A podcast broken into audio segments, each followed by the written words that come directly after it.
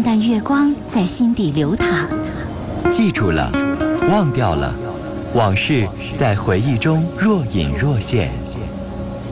褪去伪装，婚姻、家庭、情感，一一诉说。来吧，走进这里，电波里的心灵小屋，一起聆听城市夜晚最真诚的声音。陈峰与你相约，为你情感解惑，给你情感答案。陈峰主播，心事了无痕。心心事了无痕。心事了无痕。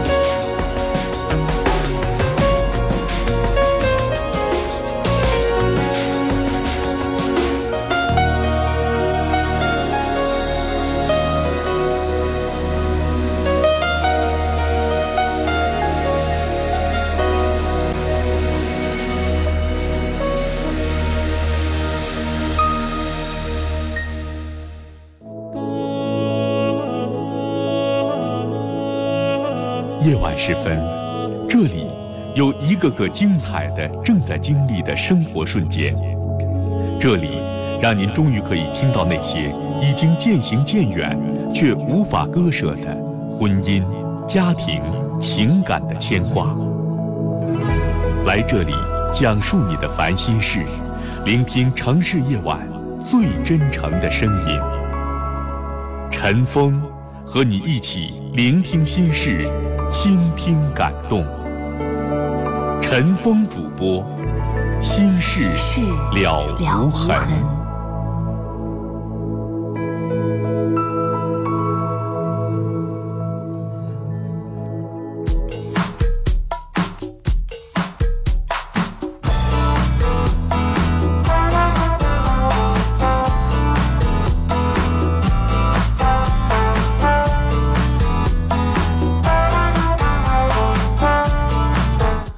听众朋友，欢迎您收听《新事了无痕》节目，我是主持人陈峰，导播呢是百宁。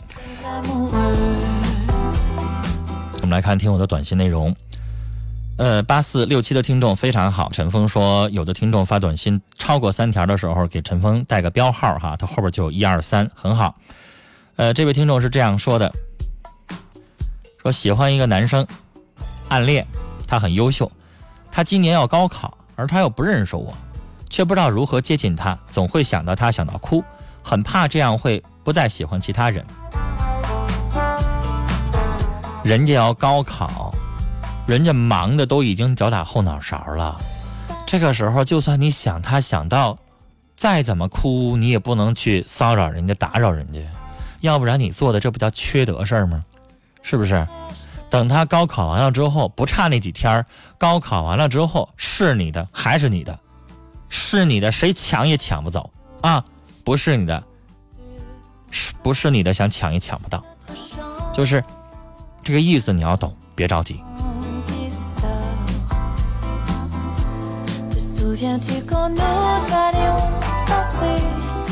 幺幺六三的听众，这事儿比较火爆，说和老公结婚一年，孩子三个月，他和他妈妈把我打了，我走了。一年之后，他上我们家要把我们家给平了，命苦啊，很苦恼。他们一家的都是流氓是吧？都是打架成性的是吧？孩子已经留给他了，你也走了，不跟他过了，他还上你们家闹，啥意思呀？想跟他过日子，女士没门儿。宁可咱们全家举迁，背井离乡，远走他乡，躲着他，也不能跟他过。他们一家人，那太可怕了。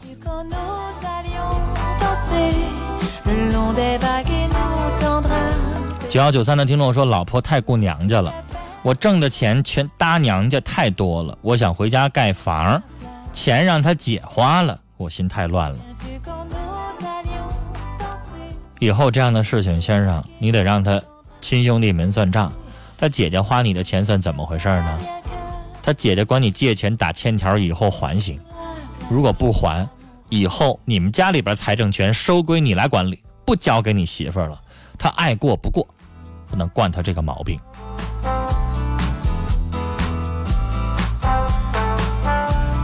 三八幺的听众说发对了没？我收到了，就是您发对了。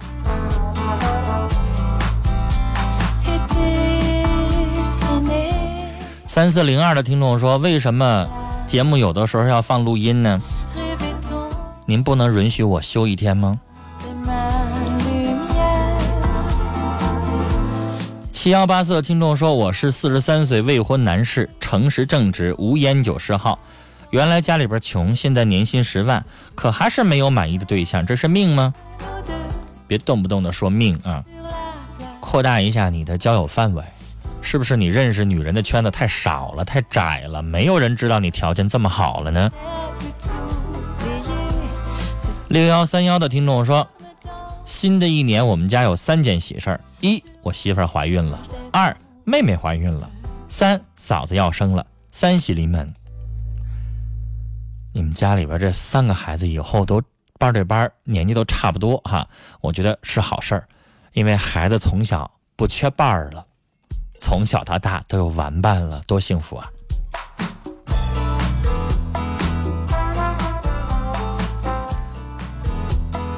好，接下来我们要接的是三号线电话。您好，您好，陈峰。你好，哎，呃，今天吧，给你去电话，嗯，哎，有点事儿麻烦你。别客气，您说。第一件事吧，就是我有一个表妹，嗯，呃，他今年吧六十三岁了，嗯，六十三岁，老伴儿都去世七年了。嗯，去世七年了吧？他现在觉得挺孤单，儿姑娘都他生的是，呃，姑娘，他姑娘都结婚了，他呢觉得挺孤单，他就想要找老伴儿。但是他的女儿吧，大女儿吧，呃，有点不太同意，有看法。现在那么大岁数还找啥？所以说他大女儿呢找到我这儿来了，就和我说这个事儿。但是呢，我把他大女儿批评了。我说的他吧，基本上呢，呃，思想有点开窍，但是他给我提个条件。他他说那啥，他说姨你不老听陈峰的节目吗？我想，呃，我今晚我也听。你和你给陈峰挂电话，如果陈峰的意见和你的观点一致呢，那我就啥也不说了。嗯。嗯，您详细说说。嗯，就是那个我那个表妹吧，呃，他已经就是自己寡居吧七年多了。多大年纪了？六十三。六十三，六三，他的大女儿吧，就是呃，对他妈想找老伴儿吧，有点想法，觉得那么大岁数了还找啥呀？完了，我我就说上六十三了，为啥不能找啊？就是我就说呀，我说为啥不能找啊？现在人活到七十很正常。对呀，我就有的人健康活到七十五六岁也很正常。嗯啊，完了我就为啥不能找呢？对呀。再说你就回过头来，你去去去直接反问你那个。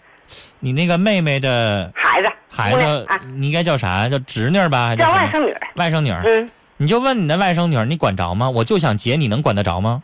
我和他说了，我说你管不着。我说是你能成天回家给你妈妈尽孝去吗？我说你妈妈有个病有个灾端茶倒水，你能成天回去吗？你已经已经成家立业了，老人也有再婚的权利。我说了嘛？你知道哈，阿姨，您到您其实您也是单针儿。对呀。啊，但是您都七十了。对呀。您跟子女在一起生活还好一点。哎，对对对。你知道有一些老年人吧，他不是说他找那个伴儿，是希望家里边有个人跟他一起分担。什么意思？我觉得央视原来有一个公益广告，我就特别感触哈。他这几个女儿呢，和我那个表妹都在听你这个啊。你让我把这句话说完。哎，央视曾曾经有一个公益广告，我印象特别深刻。嗯。是过年啊，老太太在家里边做好吃的，又做鱼，又做肘子，又做肉哈。对对。然后呢，您看过那个？我简单描述一下，有的人没听没看过哈。嗯嗯。第一个可能是姑娘回来打个电话，告诉一声妈，我们单位那个聚餐不跟不回来吃年夜饭了啊。再见，完事儿了。对，第二个儿子打电话，妈，我们小两口要出去干什么什么，不回来了。哎，完最后一个可能是孙子孙女也打一个，那个姥姥姥姥，我们不回去了，怎么怎么地，完了。嗯，最后一桌的菜凉了。嗯，老太太自己一个人坐在那个沙发上看，家里边很豪华，一个大背头电视，然后背头电视里边是雪花，老太太一个人在那块坐着。最后我记着公益词儿说的是，常回家看看。是。啊，其实大家明白，嗯，儿女有的时候会觉得自己可能没时间，有时间不愿意陪老人，因为觉得可能跟老人没有什么共同语言。而且阿姨你也懂，你也懂。我妈妈，我妈妈现在也有那个话，就是你知道，啊。岁数大的人吧，他自己成天在家待着，他寂寞。逮住儿女啊，哎。就绷起来，你就没完。跟他通一个电话，你知道半个小时就不撂下，对。你就得跟他提醒一声，妈不行，我这儿有事儿做，你哪天看着再唠啊。对，他就哎。他看着你，他可能也没有别人说话，他逮着你了，他就那个话特别特别多，所以有的时候儿女会嫌烦，然后呢，老人老人又没办法，成天在家里边待着，他也没事儿干，就是尤其是俩人都在还行，要一个人的话，这老人就成天就寂寞。为什么那么多老年人经常一人一只狗啊？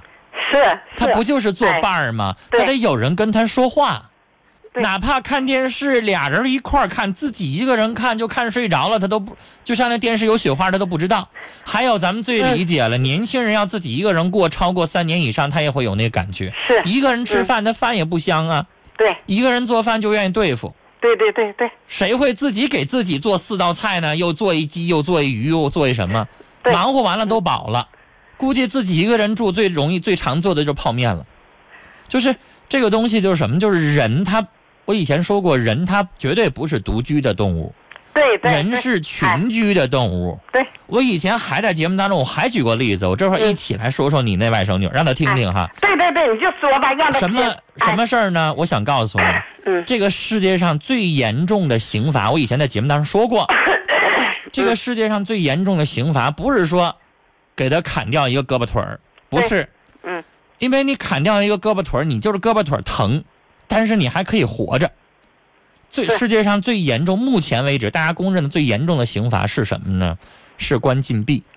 嗯，关禁闭最那个关禁闭是什么呢？比如说给你在一个十平米的小屋里边，没有窗户，是是一个没有任何光线的一个房间，没有声音没有人跟你说话，你没有办法看书，你也哎没有办法娱乐，就你一个人。我想，我想说，一般意志力强的能坚持一个礼拜，是，如果意志力不强的，不用多，俩礼拜到一个月，这人就疯了。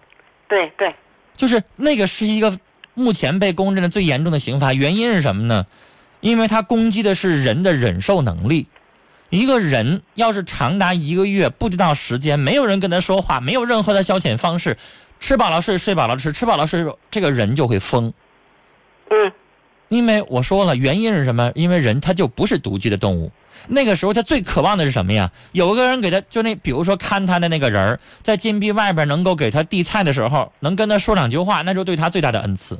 是，他需要交流，嗯他需要能够跟跟一个人说说话，要不然这个人真会有的人会说我会被憋死、哎，闷死，对对对对，哎，所以那是老年人最深刻的体会。你说的你太好了，你你给我一百万，是你给我家里边又电视又电脑又什么？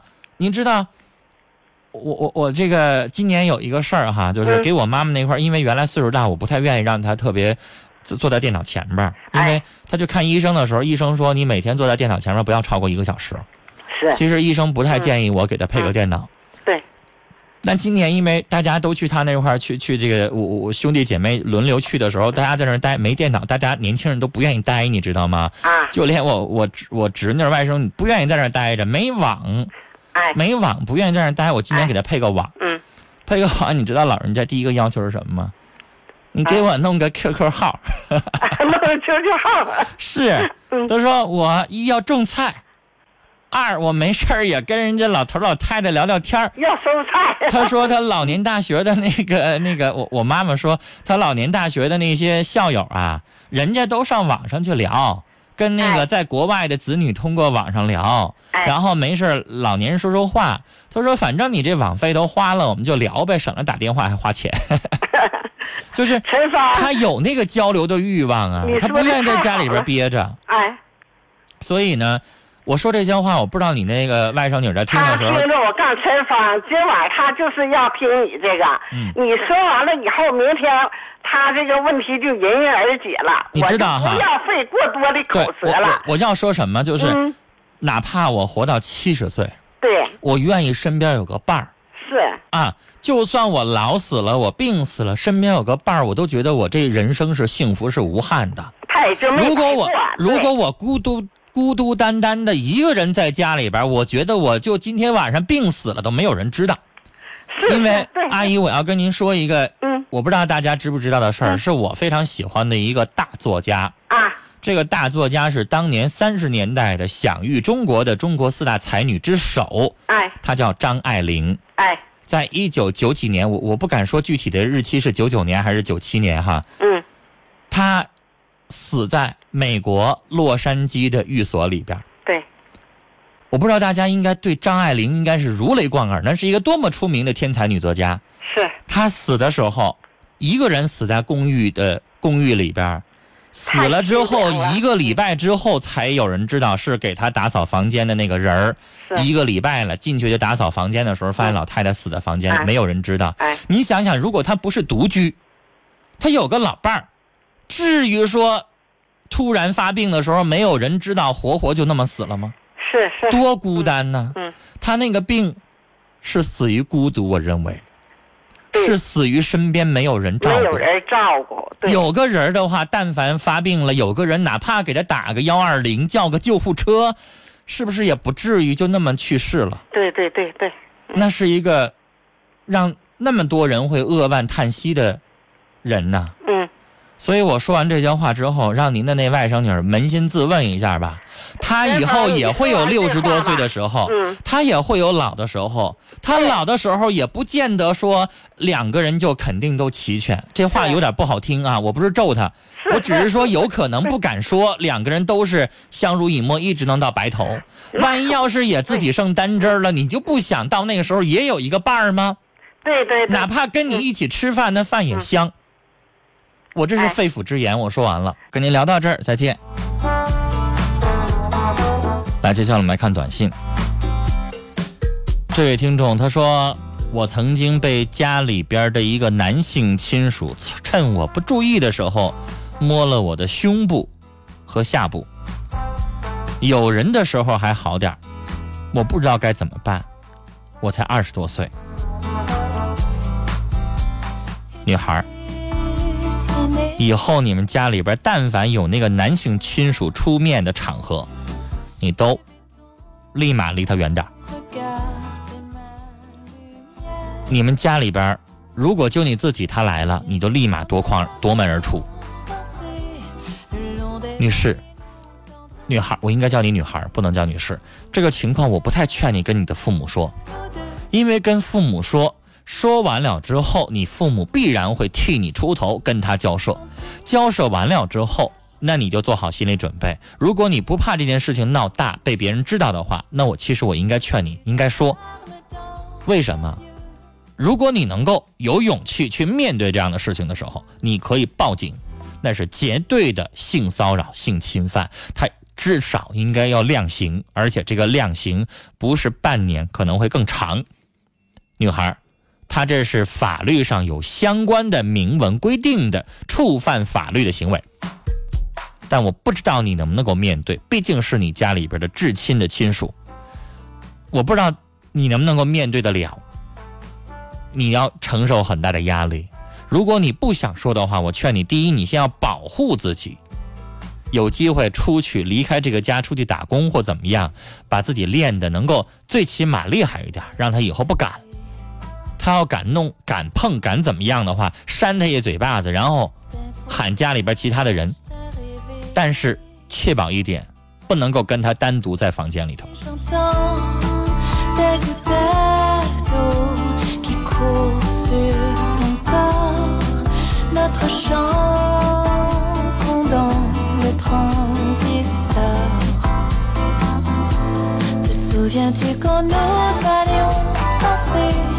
Le long des vagues et nous tendre un baiser? Te souviens-tu, y avait rien que nous deux sur la plage des amoureux. Des cigarettes sur le plancher. 零七六九的听众，这短信寻思半天该不该回答？Tu 很简单，上高三想大学的时候参加广播站怎么报名？我我我真的想说，你第一个先确保你能考上一个好大学，至于上了大学那广播站、学生会啊、社团呢，他会面向新生去招考的，到时候你报考就行了，能考上就进去了。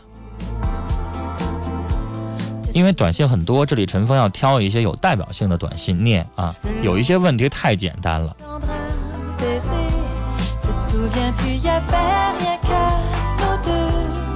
八幺七七的听众说，我特好的朋友因为处对象成绩下降，想和女朋友分手。刚开始我也劝过他别处，但他还是处了。现在他想让我给他开导一下，您说我该怎么跟他说呢？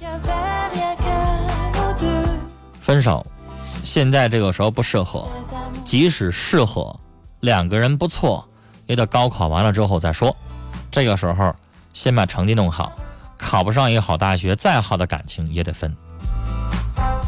人家要上一个好大学，到时候他就配不上人家了。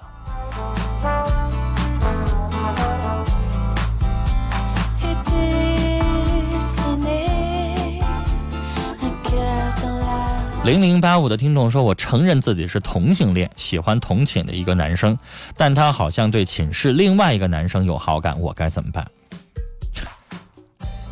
这问题简单到什么程度？你现在不是同性恋，你是异性恋，你喜欢上一女孩，那女孩不喜欢你，她喜欢另外一个男孩，你说咋办？要不然你就公平竞争试试，看人对你感不感兴趣。如果人干脆对你没有兴趣的话，那你就别自取其辱了，咱赶快重新找个方向，找个目标换换吧。要不然老去那样的话，人家又觉得咱讨厌。你说呢？这问题太简单了，用得着我回答吗？你你随便问你身边任何一个同学都能回答你。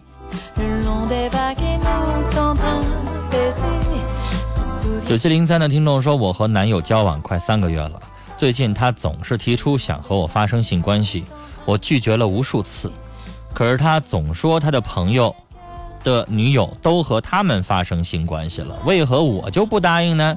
我跟他说过，我想把我的第一次留到结婚那天，可他总是说他控制得很痛苦，说这样下去他会得病的。我一点不懂这些事儿，其实我也怀疑过他和我交往的目的，他总是信誓旦旦的让我相信他，我很矛盾，又怕他会生病，可是我更不想那么随便。您说我该怎么办？这样，他这样能让我放心托付吗？首先，一我要谢谢你按照陈峰说的四条短信，您都标上了一二三四。二，我要跟你说，你的男朋友胡说八道。你见过有没结婚的男人，他一辈子单身，一辈子没有跟女人发生过性生活，然后他就得性病得病了吗？得什么病啊？你男朋友胡说八道。你上网查查，男的不结婚，一辈子没碰过女人，他就得病吗？胡扯，他那是为了骗你跟他上床的借口撒谎。第三，我要告诉你，你反问你男朋友，他不是说他身边那些哥们儿全，身边那些哥们儿的女朋友都跟他们那些哥们儿上过床了，发生性关系了吗？为啥你就不能？是不是？你反问他，你那些哥们儿跟这些女朋友都上完床之后，他们敢保证这辈子肯定就会娶他们吗？跟人家上完床了，是不是该分手还分手啊？他们这辈子就处这一个女朋友吗？以后不会换人吗？他们大学期间已经换过几个女朋友了？是不是换了两个、三个都跟人上过床了？你问问你男朋友，这样的男人是不是该杀、该欠揍？他处的哪一个男朋友、哪一个女朋友都跟他上床，那你说那叫什么东西呢？我告诉你，你男朋友跟哪个女朋友，他都得想跟人家上床，他都得用那些花言巧语哄人家上床，他脑子里边想的就是这个。你认为你跟他发生完了之后，他以后能娶你吗？不该分手还分手吗？该换下一个还换下一个吗？跟下一个不照样用这些鬼话骗他们吗？男人得到你的肉体之后，跟你一时获得性方面的愉悦之后，你认为还能有啥呢？女孩，现在像你这样的女孩已经越来越少了。我在直播间里给你竖一大拇指，你是好样的，保持你的纯洁，给真正能娶你的人，你是好样的，不然你也就会和其他的女孩子一样，跟人发生完了就是发生完了，你认为能咋的呢？他能由此感恩戴德，这辈子再也不找别的女人了吗？你应该知道，笑话，那只是他骗你上床的一个借口。好，听众朋友，接下来进广告信息，广告回来之后，继续来收听和参与《新事了无痕》节目。